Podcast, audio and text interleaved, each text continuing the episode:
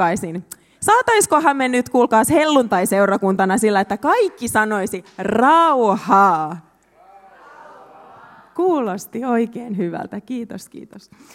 No niin, tänään meillä on täällä paljon nuoria, niin kuin huomaatte, ja mun on ihan pakko sanoa, että mä olin ihan liikuttunut siitä, että kun he meni tonne, kun Niko kutsui nuoret sinne ylös, ja sitten nuoria alkoi vaan menemään tonne laulamaan, niin mä olin ihan, että wow, että meille on uskottu, meidän hoiviin ja meidän käsiin tässä seurakunnassa on uskottu ihan mieletön ihme ja lahja, että meillä on tässä niin kuin nouseva ja tuleva sukupolvi.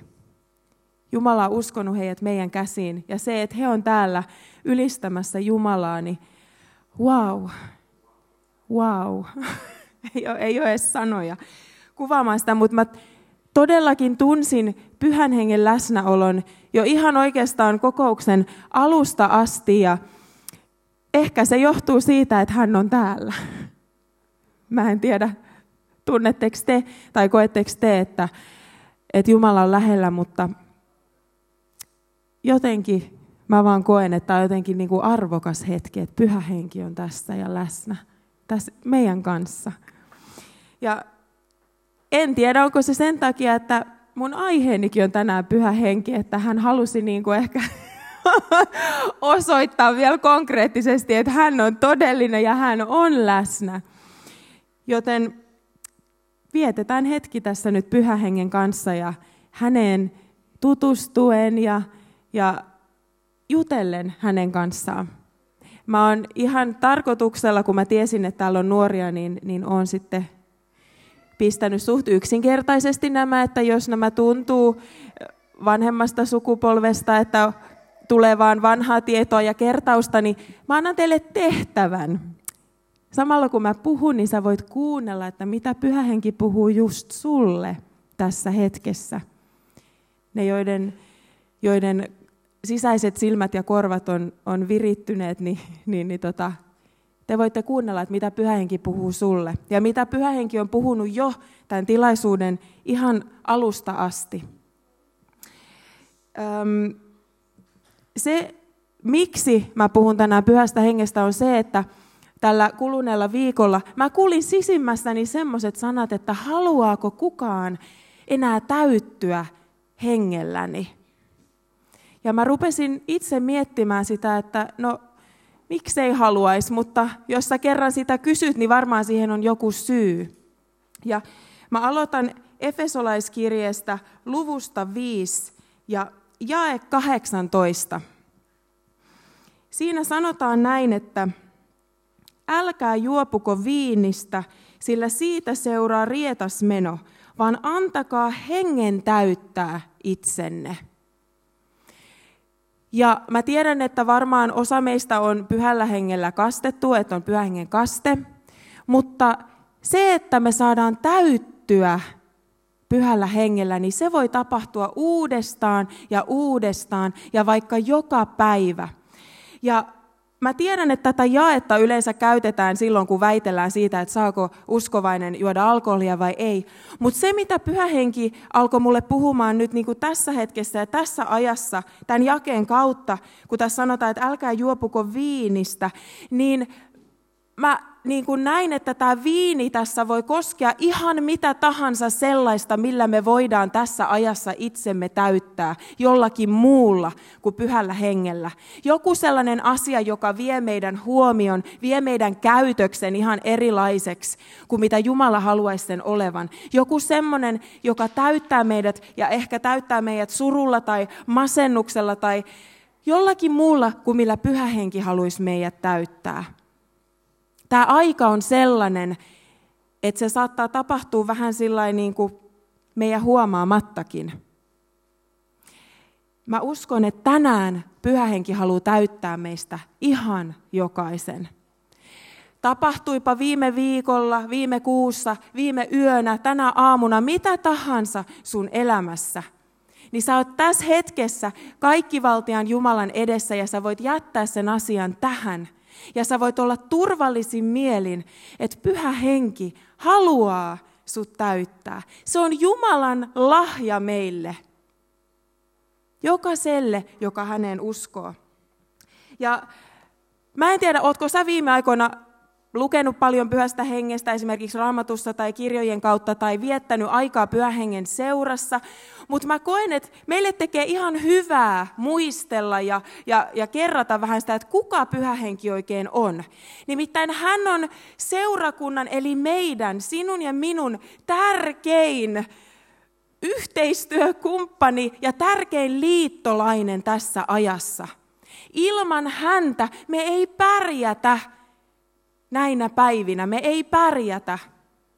Me tarvitaan Jumalan pyhää henkeä. Ja sen takia mä halusin vaan muistuttaa, että vähän, että kuka hän on. Ja jos tämä tulee sulle ensimmäistä kertaa tämä tieto, niin sitten se tulee ensimmäistä kertaa. sitten sä opit tänään, että kuka pyhänkin on. Tässä nyt ei kaikkea tule, mutta pari asiaa. Ensinnäkin, Cadence kysyi tänä aamulla, että mikä on pyhä henki? Niin tässä tulee nyt vastaus siihen. Pyhä henki on meidän kolmiyhteisen Jumalan kolmas persona. Selvensikö se mitään? Tulkitaan se vielä suomen kielelle.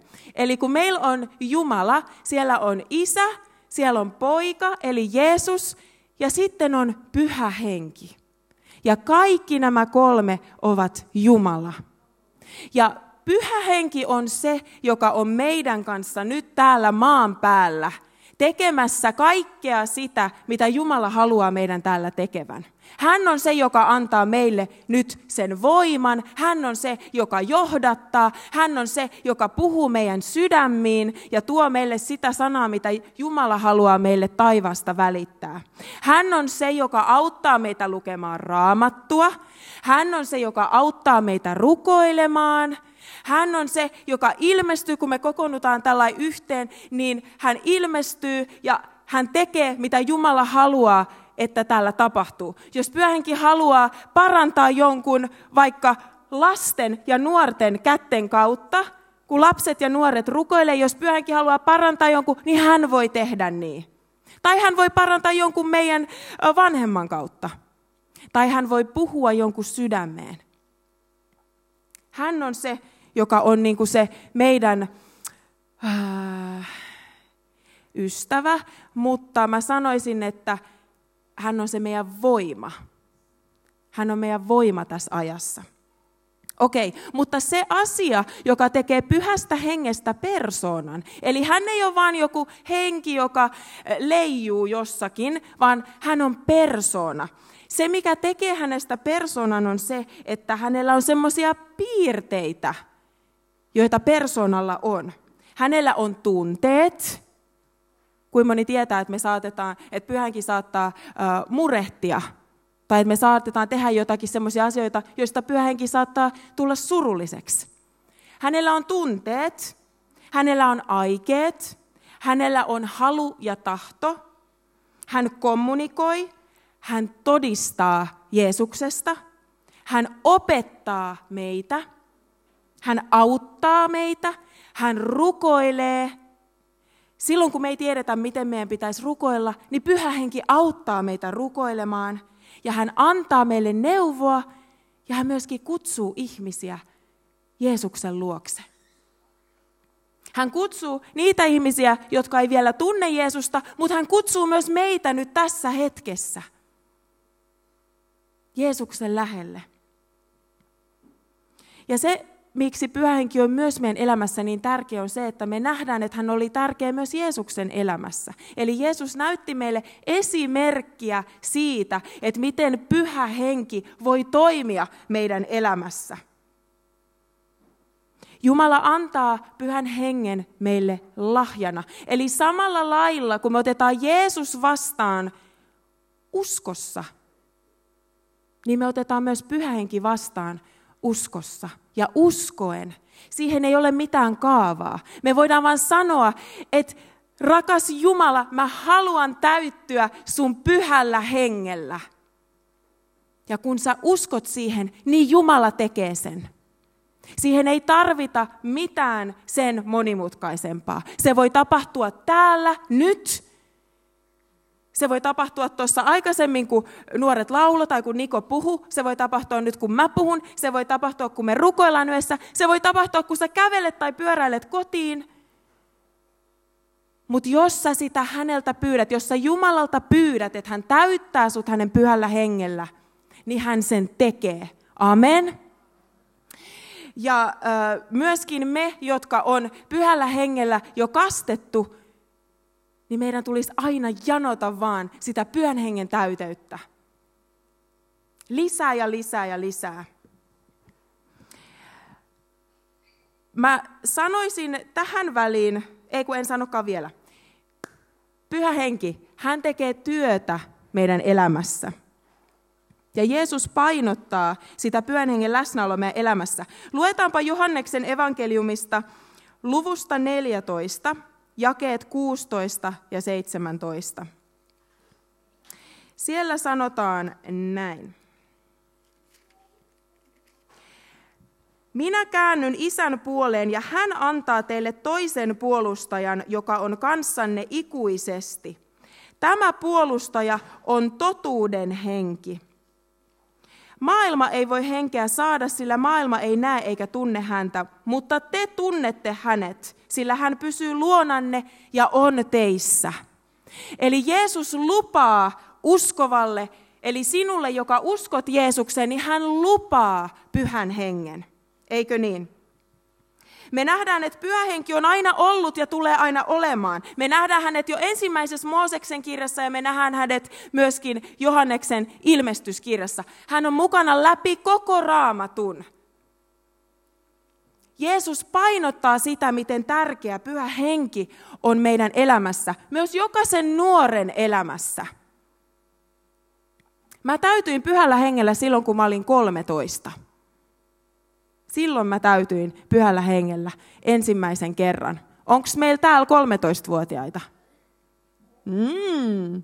Meillä on täällä varmaan 12, 11, 10-vuotiaita. Sitä nuorempia on, sitä vanhempiakin. Mutta 13-vuotiaana mä täytyin. Eli pyhä henki täyttää myös lapsia ja nuoria.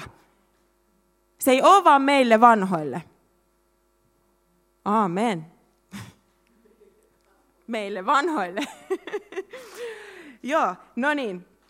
Elikkä katsotaanpas äh, tuosta äh, Galattalaiskirjeestä, semmoinen paikka kuin äh, Galattalaiskirjan luku 5. Ja sieltä sitten mä katson, että mihin asti luetaan.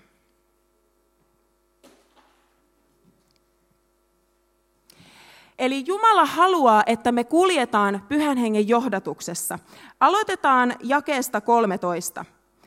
Teidät on kutsuttu vapauteen, veljet, mutta älkää tämän vapauden varjolla päästäkö itsekästä luontoanne valloilleen, vaan rakastakaa ja palvelkaa toisianne. Tämä on sama, mistä Niko puhui tässä tämän tilaisuuden alussa. Et kun me tullaan tänne Jumalan palvelukseen, niin me tullaan tänne totta kai palvelemaan Jumalaa, mutta myös palvele, tai oikeastaan ei edes mutta palvelemaan toisiamme, vaan kun me palvelemme toisiamme, niin me siinä palvelemme Jumalaa. Koska meidän pitää nähdä siinä meidän lähimmäisessä Jumala ja Jumalan rakkaus. Eli kun me palvelemme toisiamme, niin me palvelemme Jumalaa. Eikö niin, että vanhemmat on tyytyväisiä silloin, kun sisarukset tekevät vaikka toisilleen aamupalaa tai tuovat toisilleen vaatteet puettavaksi tai on niin kuin ystävällisiä toisilleen. Vanhemmat on tosi mielissään silloin, eikö ookin? Mm. Se palvelee myös vanhempia, eikö palvele, silloin kun lapset on sovussa ja palvelevat toisiaan. Amen. Mä uskon, että meidän taivaallinen isä kokee myös suurta iloa, kun me palvellaan täällä toinen toisiamme. No niin, Jatketaan jakesta 14. Lain kaikki käskyt on pidetty, kun tätä yhtä noudatetaan. Rakasta lähimmäistäsi niin kuin itseäsi. Mutta jos te revitte ja raastatte toinen toistanne, pitäkää varanne, että te lopullisesti tuhoa toisianne. Tarkoitan tätä. Antakaa hengen ohjata elämäänne, eli pyhän hengen, niin ette toteuta lihanne oman itsekään luontonne haluja. Liha haluaa toista kuin henki, henki toista kuin liha. Ne sotivat toisiaan vastaan ja siksi te ette tee mitä tahtoisitte. Mutta jos henki johtaa teitä, ette ole lainalaisia. Ja öö, mä sanoisin nyt, että mä luen suoraan tuota jakeesta 22, että mitkä on hengen hedelmää. Eli nämä hengen hedelmät on sellaisia asioita, jotka syntyy meidän elämässä, kun me olemme läheisessä suhteessa pyhän hengen kanssa ja sitä kautta Jumalan kanssa. Ne ei synny vaan sillä, että me toteutetaan jotenkin robottimaisesti raamatun sanaa, vaan meillä pitää olla suhde. Me elämme suhteessa pyhän hengen kanssa jatkuvasti ja hän tuottaa tätä hedelmää sitä kautta meidän elämässä. Eli jakeesta 22. Hengen hedelmää taas ovat rakkaus, ilo, rauha, kärsivällisyys, ystävällisyys, hyvyys, uskollisuus, lempeys ja itsehillintä. Näitä vastaan ei ole laki. Eli nämä hengen hedelmät, nämä, mitä pyöhenki haluaa meidän elämässä tuottaa, rakkaus, ilo, rauha, niin kuin Niko puhuu rauhasta. Sitten on kärsivällisyys, ystävällisyys, hyvyys, uskollisuus, lempeys ja itsehillintä. Me ei pystytä tähän itse jatkuvasti. Me tarvitaan tähän pyhää henkeä. Vaikka me yritettäisiin olla kuinka hyviä uskovaisia, niin me ei pystytä jatkuvasti tähän omin voimin. Siinä uupuu ja sitten alkaa tuntea olonsa varmaankin huonoksi kristityksi, että mä en pysty tähän enää. Mutta sitä varten meillä on pyhä henki. Jumala on antanut hänet lahjana ja tänään hän haluaa sinut täyttää uudelleen, jos sinä sitä kaipaat ja janoat. Tämä on se päivä ja tämä on se hetki. Okei, mä en enää hirveän pitkään puhu, tässä on vielä pari kohtaa. Sen lisäksi, että pyöhenki tuottaa meidän elämässä näitä hengen hedelmiä, niin hän jakaa meille myöskin armolahjoja. Eli Jumala antaa meille pyhän hengen lahjana ja sitten pyhä henki antaa vielä lisäksi lahjoja. Me ollaan niinku ihan lahjojen täyttämiä meidän elämä, jos me vaan halutaan, eikö niin? Ja se tarkoitus, okei, okay, mietitään taas vanhempina. Shh. Mietitään taas vanhempina, jos me annetaan meidän lapsille joku lahja, niin eikö me silloin haluta, että se lapsi on iloinen, kun hän sen avaa, ja että me saadaan yhdessä hänen kanssaan, niin kuin, siinä se suhde merkitsee siinä, että me ollaan, iloitaan se meidän lapsen kanssa, kun hän avaa sen lahjan, me halutaan nähdä, kun hän ottaa sen lahjan käyttöön, ja me saadaan ehkä opastaa häntä siinä, miten hän sen ottaa käyttöön. Mutta entä jos me annetaan lapselle lahja, ja sisarukset alkaa riitelemään siitä. No, isä rakastaa sua enemmän kuin se antoi sulle tollaisen ponin ja se antoi sulle tollaisen liilan ponin ja mä sain vaan tällaisen valkoisen ponin. Mitä vaan, millainen olo siinä tulee sille vanhemmalle? Siinähän tulee vähän surullinen olo, että ei, mä halusin ilahduttaa, mä halusin antaa nämä lahjat teidän iloksi ja teidän hyödyksi, että te saatte leikkiä näillä. Mä uskon, että Jumalan sydän on sama, kun me aletaan miettimään armolahjoja sillä tavalla, että no, jos tuolla on toi lahja, niin miksi mä saanut tota lahjaa ja onko mä sit huono, huono lapsi, kun mä en saanut tota lahjaa? Ei. Jumalalla on sinulle armolahjoja aivan varmasti. Meidän pitää vaan pyytää. Hän iloitsee, kun hän saa antaa niitä. Me ehkä ajatellaan joskus, että meidän pitää jotenkin niin kuin repiä niitä armolahjoja, jos se Jumala nyt antaisi. Ja hän haluaa niitä antaa. Se oli hänen idea. Hän laittoi sen tähän raamattuun. Se oli hänen idea. Kaikille riittää. Vähän niin kuin kaikille paikkoja riittää, niin kaikille lahjoja riittää. Eks niin?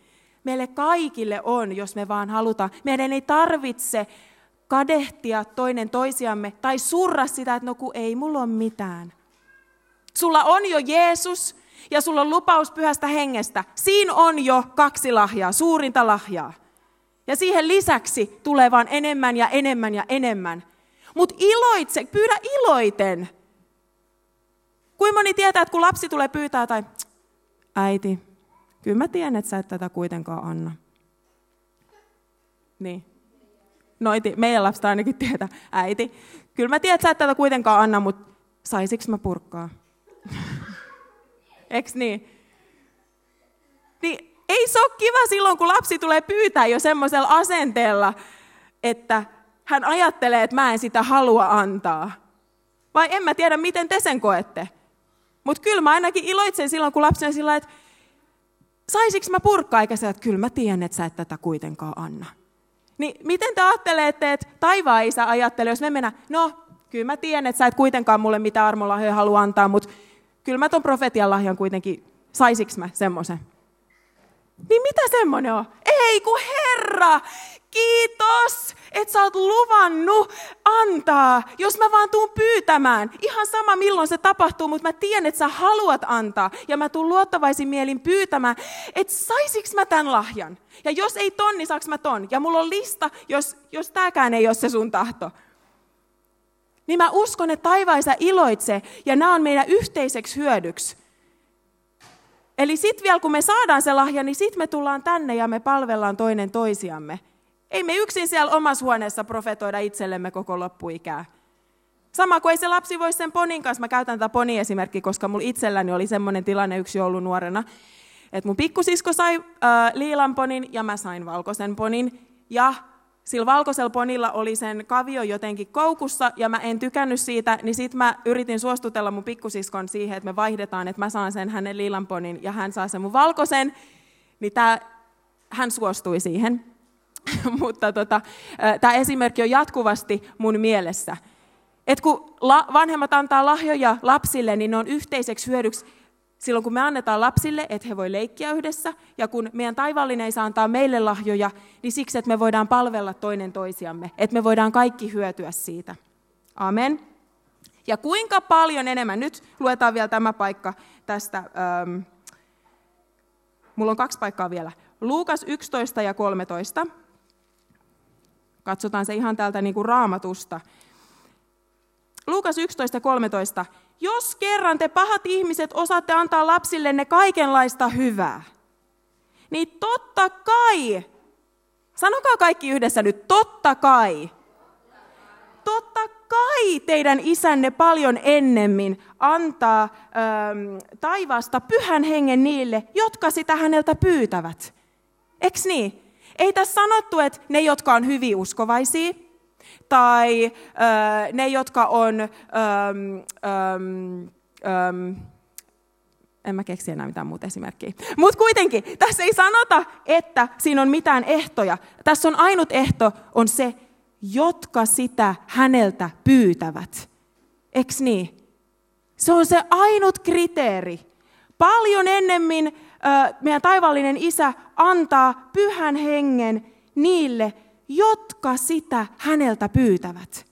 Pyydätkö sinä tänään? Pyydätkö sinä tänään, että pyhä henki saisi sut taas täyttää? Ihan täyteen, piripintaan ja ylitsevuotavasti. Me tarvitaan sitä tänä aikana, uskokaa tai älkää. Ja tämä viimeinen jae, minkä mä luen, tulee apostolien teoista, luvusta yksi jakeet, jae kahdeksan.